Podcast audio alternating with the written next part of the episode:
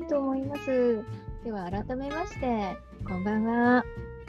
コミュニケーション愛の坂井美由紀です。この放送はインストラクタースクールオンラインの Facebook ページからライブでお届けしています。今日は2019年12月17日、時間が23時21分です。えーまあ、連日ね、えー、ライブ配信をしているんですが、なんとですね、明日、えー、60日目なんですよ。ね、60日ですから、えー、2ヶ月ですよね。早い感じもしますけども、なんとなく私は、えーうん、もうぎっしり詰まってる2ヶ月だったなという気がします。もうこのライブ配信だけに限らずですね、ね他のことも含めてそうですが、ただ、毎日毎日このように発信することによって、やはり若干の振り返りってありますよね。そのずっとこうどうだったかなって考えるんじゃなくて、まあ、そこに何かこう一区切りみたいなものができて、で、えー、進んでいく感じがするので、うん、非常に、えー、密度の濃い60日だったと、2ヶ月だったと思います。まあ、そういったね、気づきみたいなものも、やはり50日から60日のこの10日間でも、いろいろ気づきがありましたので、まあ、それは明日ですね、うん、このライブでご紹介したいと思います。えー、ではですね、今日はあのアドベントカレンダー、また今日もアドベントカレンダーが開いてますので、えー、こちらを見ていきたいと思います。今日のアドベントカレンダーはということなので、うん、画面の共有をしますね。はい、こちらです。え、ご覧いただけてますでしょうか？幸せな2020年を迎えようアドベントカレンダー2019ということで、えー、このようにですね、えー、ぎっしりで今日17日は石原真紀さんの投稿が開いています。石原真紀さんの投稿、ずっと下をたどっていただくと、こちらからですねえ、リンクがクリックできるようになっています。石原真紀さんは最初、12月 ,12 月の1日にですね、皆さんのご紹介した時にも申し上げたんですけれども、アロマの教室をなさっていらっしゃるんですね。アロマテラピーがご専門なんです。で記事ちょっと見てみましょう。はい、えー、このような記事をですね、うん、準備してくださいました。幸せな2020年を迎えるアドベントカレンダー。アロマでストレスケアということで、えー、アロマでストレス解消ということですね。まあ、もちろんね、いい香りを嗅ぐだけでですね、まあ、本当に気分がリフレッシュされるっていう経験、皆さん終わりだと思うんですね。また、何かの香りを嗅ぐと季節を感じるとか、なんか、はっと思うような、うちの近くに金木犀の木があるんですけれども、日頃はね、花が咲いてない時には、金木犀の花があるっていうのは気づかないわけですが、そこを通る時に金木犀の花の香りがすると、あそうだった、ここにあったんだわ、と、まあ、気づくんですよね。で、すごくいい香りなので、もうちょっとその場にしばらくいたりして、まあ、この、なんでしょう、この花の香りっていうのは、あのその時でしかね、え味わえないものなので、うん まあ、そういうようなね時もあります。本当にハッとさせるような時もあるし何かの記憶がよみがえら蘇ってくるようなね、うん、そういう時もありますよね。で、えー、アロマでストレスケアっていうことなんですけれども、えー、ちらではですね、ラベンダーがいいとね、いろいろ詳しく情報載ってますから、ね、ストレス、ちょっと自分も今すごいストレスなんだよななんていう方、もうアロマに挑戦してみてはいかがでしょうか。香りを嗅ぐだけですよ。すごく簡単ですよね。もうストレス解消っていろいろあってね、皆さんそれぞれにストレス解消法あると思うんですけども、こういう方法もお試しになるといいなと思います。で、えー、こちらにね、なぜストレスが、うん、アロマによってね、ストレス解消できるのか、ストレス癒されてですね、幸せな気分になれるのかっていうところも、なんか分かりやすくご紹介になってるんですね。で私もあのまあ、自分がね教えてるスキルの中でやはり人というのはさまざまな情報というのを五感によってね一挙に吸収している無意識に吸収しているということをお伝えするんですがその中にやはり嗅覚があるわけですね。で嗅覚は直接脳にえ働きかけるといいますか脳で感じるという部分なんですよね。ですからただ単に匂いがいいとか悪いとかを判別する部分じゃないっていうことまあ、ここをね、えー、石原さんが分かりやすく書いてくださってるのでこちらをご覧になるとね、うん、分かると思います。でなぜアロマでストレスが解消されるのかっていうところですね癒されるのかっていうところですやはりそういう体の自分が持ってるね本来の力とか本来の仕組みっていうものをうまく利用して、えーまね、ストレス多い日々かもしれませんが毎日毎日ね少し軽くして、えー、リフレッシュして過ごせるといいなと思います。ね、しっかり記事書いてありますし、また他の、えー、記事もね、皆さんご覧になってみてください。本当にね、役立つ情報がいっぱいありますので。い、ということでね、えー、今日、石原さんの記事ご紹介でしたが、えー、明日はですね、え、改め健二さん、準備してくださってますね。改め健二さん。えー、18、19と2日連続ね、投稿してくださってます。ねえー、改め健二さんは、うん、先月ですね、このライブにも来てくださって、で、えー、ゲストで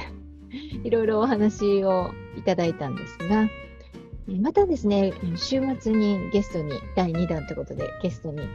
来ていただくことになってますので、また明日、明後日と記事を、ね、楽しみに、またライブも、ね、今週末期待してください。ではね、共有を停止いたしますね。はい。えー、では、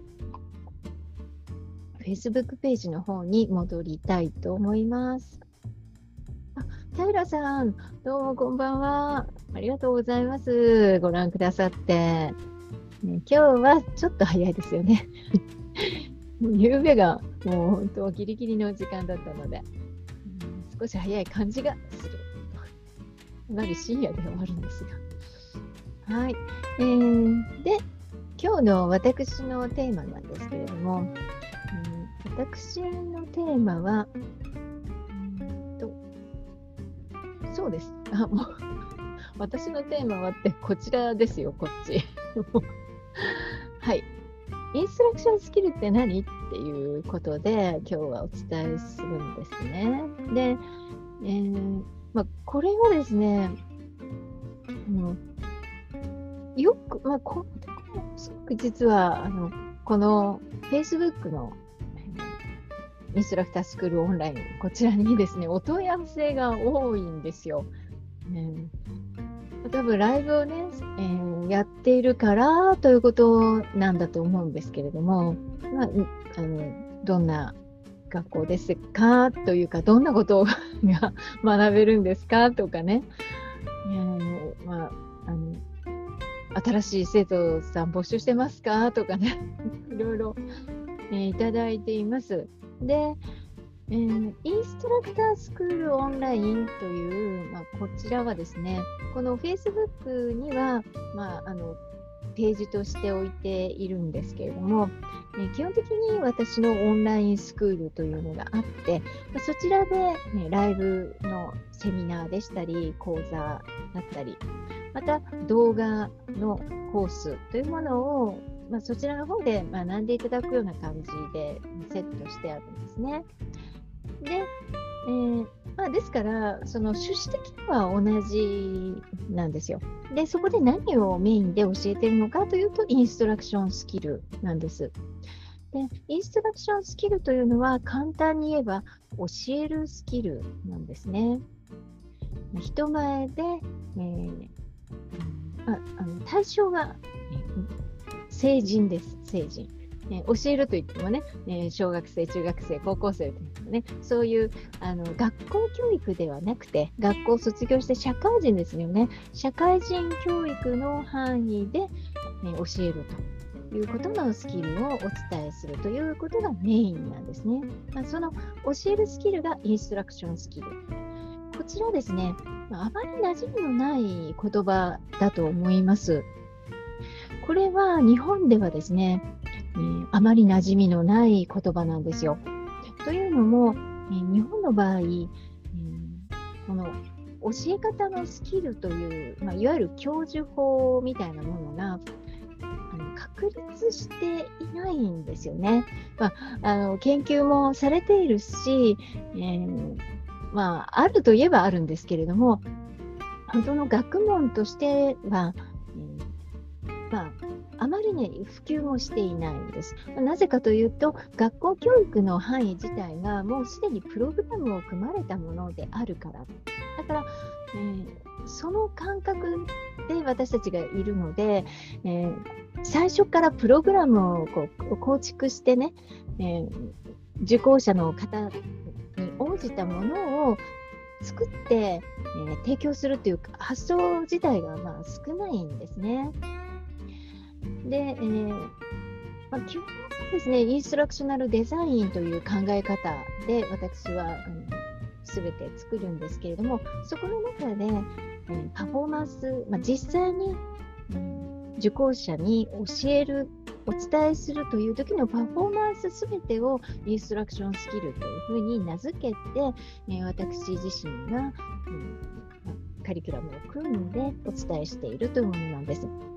ですから、この中には、うんまあ、外見力と言いますけれども、どんな、まあ、身だしなみであったり、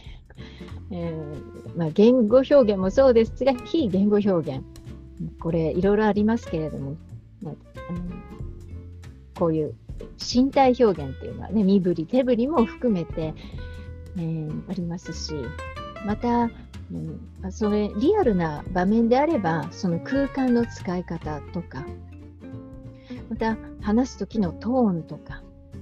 当然言語表現の部分もあります、まあ、そういったものも含めての外見力ですね。まあ、一番大きいのは、まあ、一瞬にしてですね、えー、やはり第一印象が決まりますので、やはり講師として受講者にとってですね、ま、効果的な外見というのはどういうものなのかといった観点からお伝えするというものです。えそして2つ目はですね、教授力という部分、これ重要ですよね。どうやって教えるのかというところなんですが、これは、うん、受講者のレベルとか、もちろんその吉度とかそういったものにもね、えー、左右されるんです。で、それをもとに、まあ、どのように教えるのかっていうことを考える。えー、そういったものですね。えー、教授力いろいろありますね。まあ、実際の、まあ、現場でね、どう教えるのかっていうのもありますが、その全段階として、どのように教えるのかっていうことを考える必要があるんですよね。でただ単にですね、説明をして分かるんであれば、理解えできるんであれば、何の苦労もいらないわけですよね。えそれがですね、まあ、そこに30人、50人いらっしゃる中で、え非常にあのよく分かっていらっしゃる方とそうではないという方にどうやって同じように教えていくのか、どうやって、えー、学習のこう到達度っていうものを保つのかみたいなところは、やはり事前のプログラムを組む段階というのが重要になってきます。それを作る、作って実際にやると。このやるという場面では、じゃあホワイトボードをどう使うのかとか、当然、えー、スライドはどう作るのかと。どんなスライドがいいのかとか、まあ、そういうものもね、ありますよね。えー、そしてですね、えー、もう一つ大きな柱としては対応力というのがあります。対応力もこれも、え、実は講師として一番悩ましいところ、悩みの多くは対応力に関することなんですよ。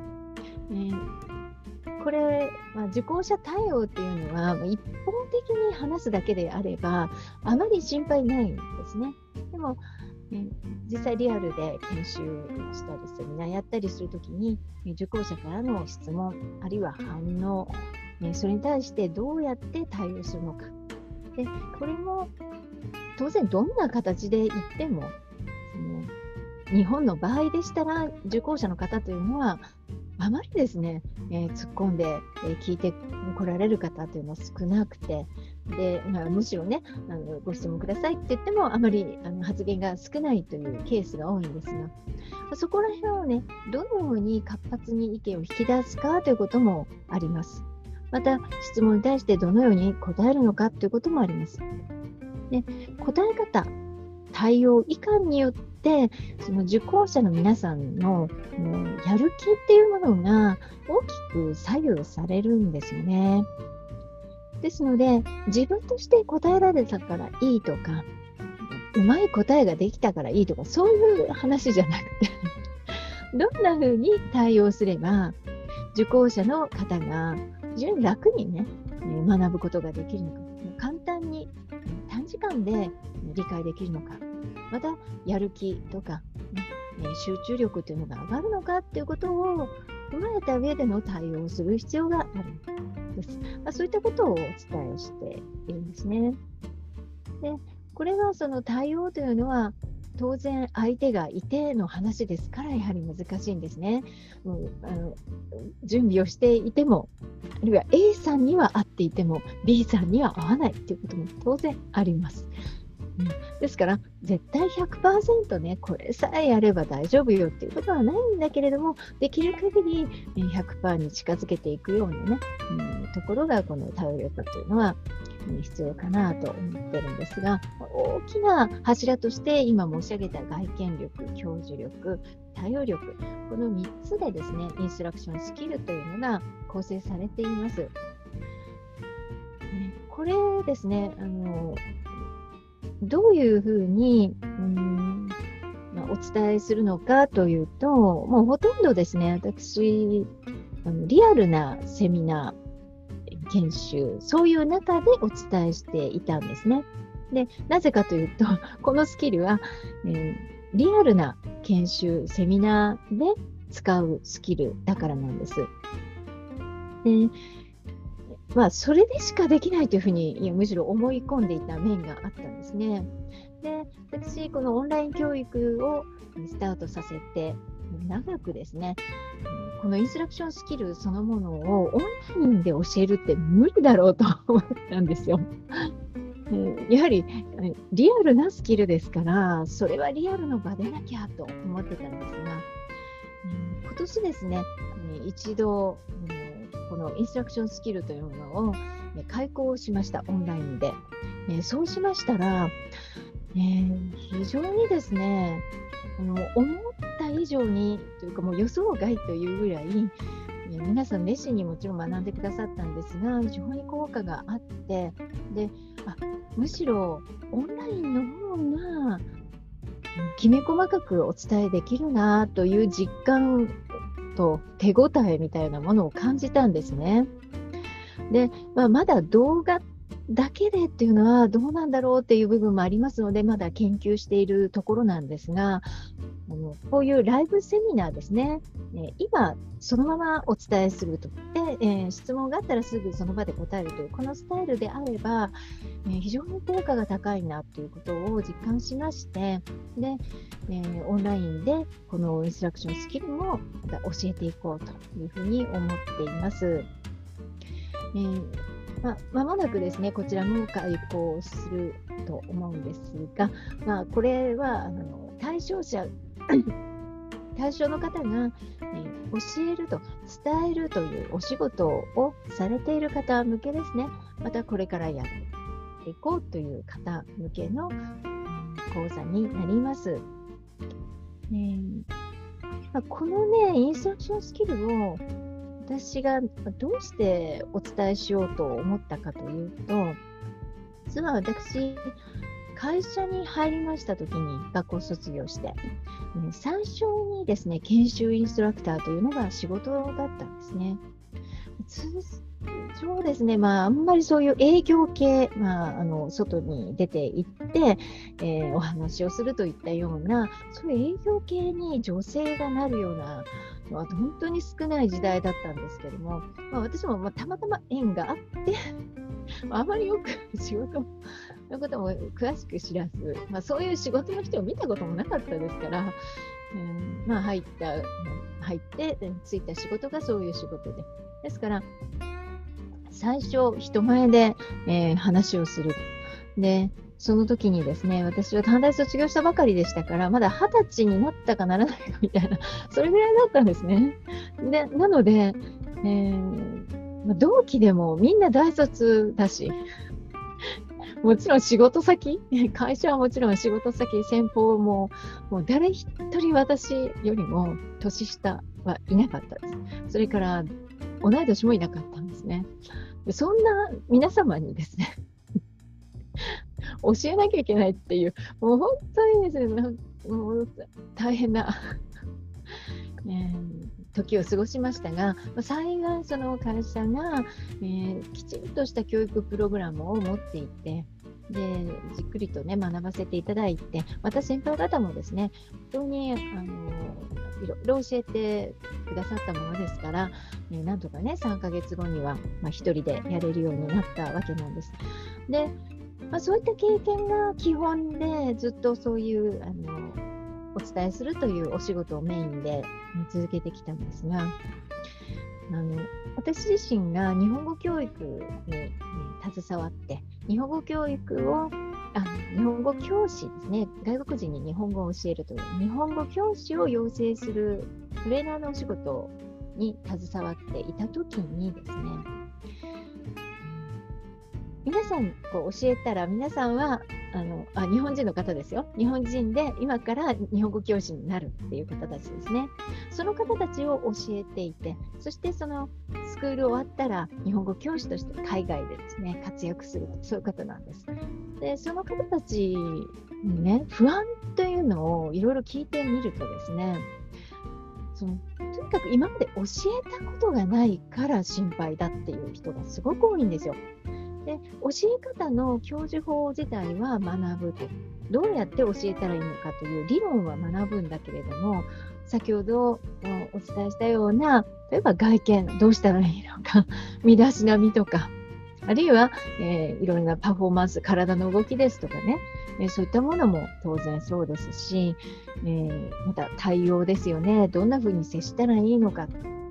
はり、え生徒さんとか受講者さんというのは講師の表情をよく見ていますし、行動一つにしても、本当に、うん、よく見ているんですよね。ですから、無意識に何かをやる、あるいは意識的でも何かをやるということに、ものすごくこう集中、まあ、それによって集中する方もいれば、集中がそぎそうがってるという方もいるわけですね。だから、やはり講師はそういったことを常に考えながら、あまた事前準備をして臨むと。まあ、そうすることでですね、受講者さんが集中していきますから、うん、理解も早いですし、理解も深くなるし、ということですよね。まあ、そういったものを作り上げるには、教える内容だけでは、本当に皆さん自信が持てないんですよ。持てなかったんですね。で、ああ、これは、この部分って私どうだったかなって振り返ると、先ほど申し上げたように、本当最初からね、もう何にも知らない、それこそ学校卒業したばっかりで、何も知らない、えー、時から、えー、教えてもらった商品知識とか、当然そういうことも教えてもらう、それだけじゃなかったんですね。どうやったら説得力ある話ができるのかとか、どんな風に立ち立ってね、えどんな姿勢で話せばいいのか、表情をどうしたらいいのかってことを教えてもらって、で、えー、やれるようになったわけなんです。だからこそ、まあ、やりながらも、すぐに自信が出てくるわけですね。でももし、え、教える内容の、例えば商品知識とかね、そういうことだけ、あの教えられて それだけで、はい、やってねなんて言われたら、え、どうだったかって言ったら、もう多分あのやれてなかっただろうなって思うんですね。だから特に私はあの1人、一番年下で、もう1年間ずっと年下で。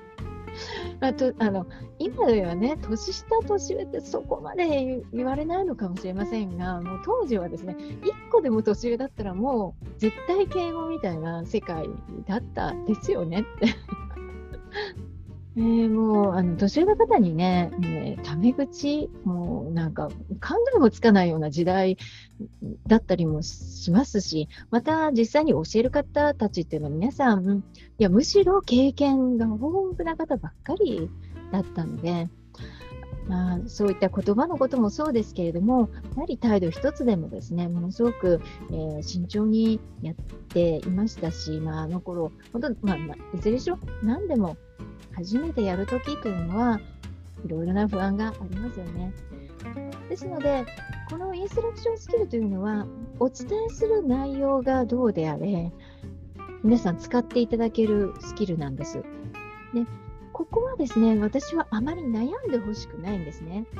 えむしろ事前準備は教える内容の方に時間をとっていただいて、そしてそれ以外の部分はもう早くね、習得して、もう難なくできるようになった方が、えー、自信持って堂々と話せるように、え、なるなと。で、またこれを教えて差し上げると、皆さん喜ばれるのと、皆さん成功されるんですよね。必ず。まあ、それもありまして、あこれは体系化してね、えー、きっちりとお伝えしたいなと。まあ、そうしましたら、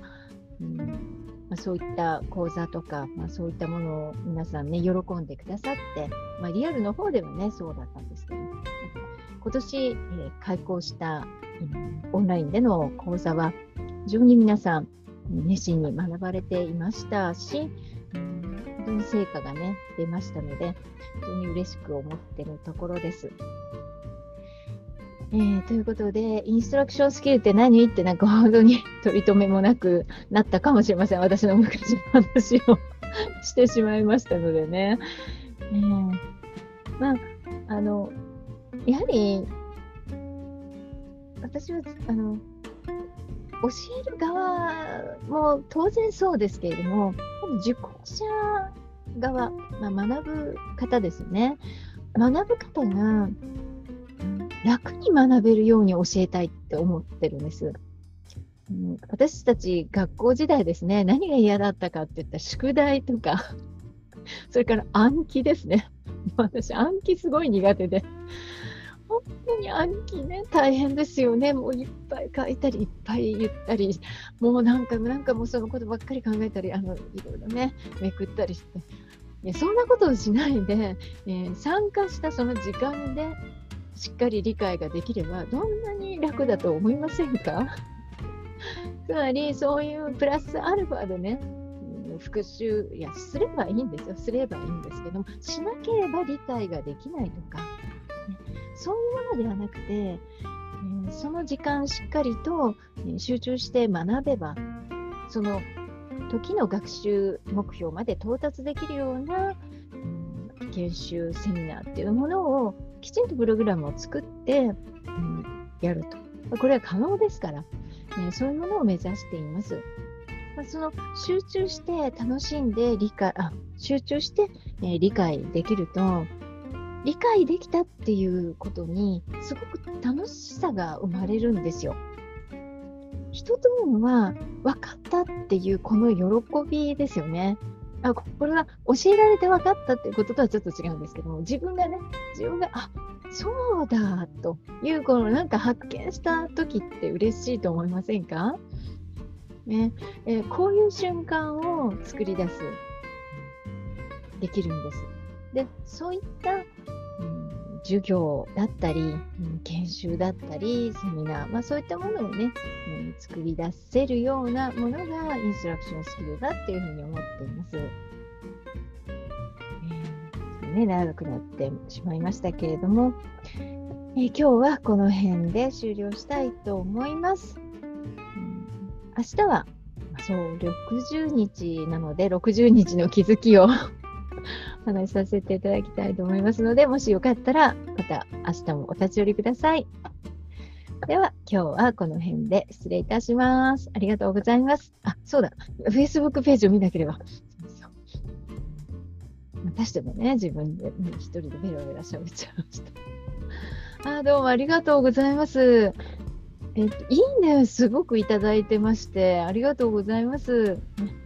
本当にね、えー、リアクションしてくださったりコメントをしてくださったりも参加もねこの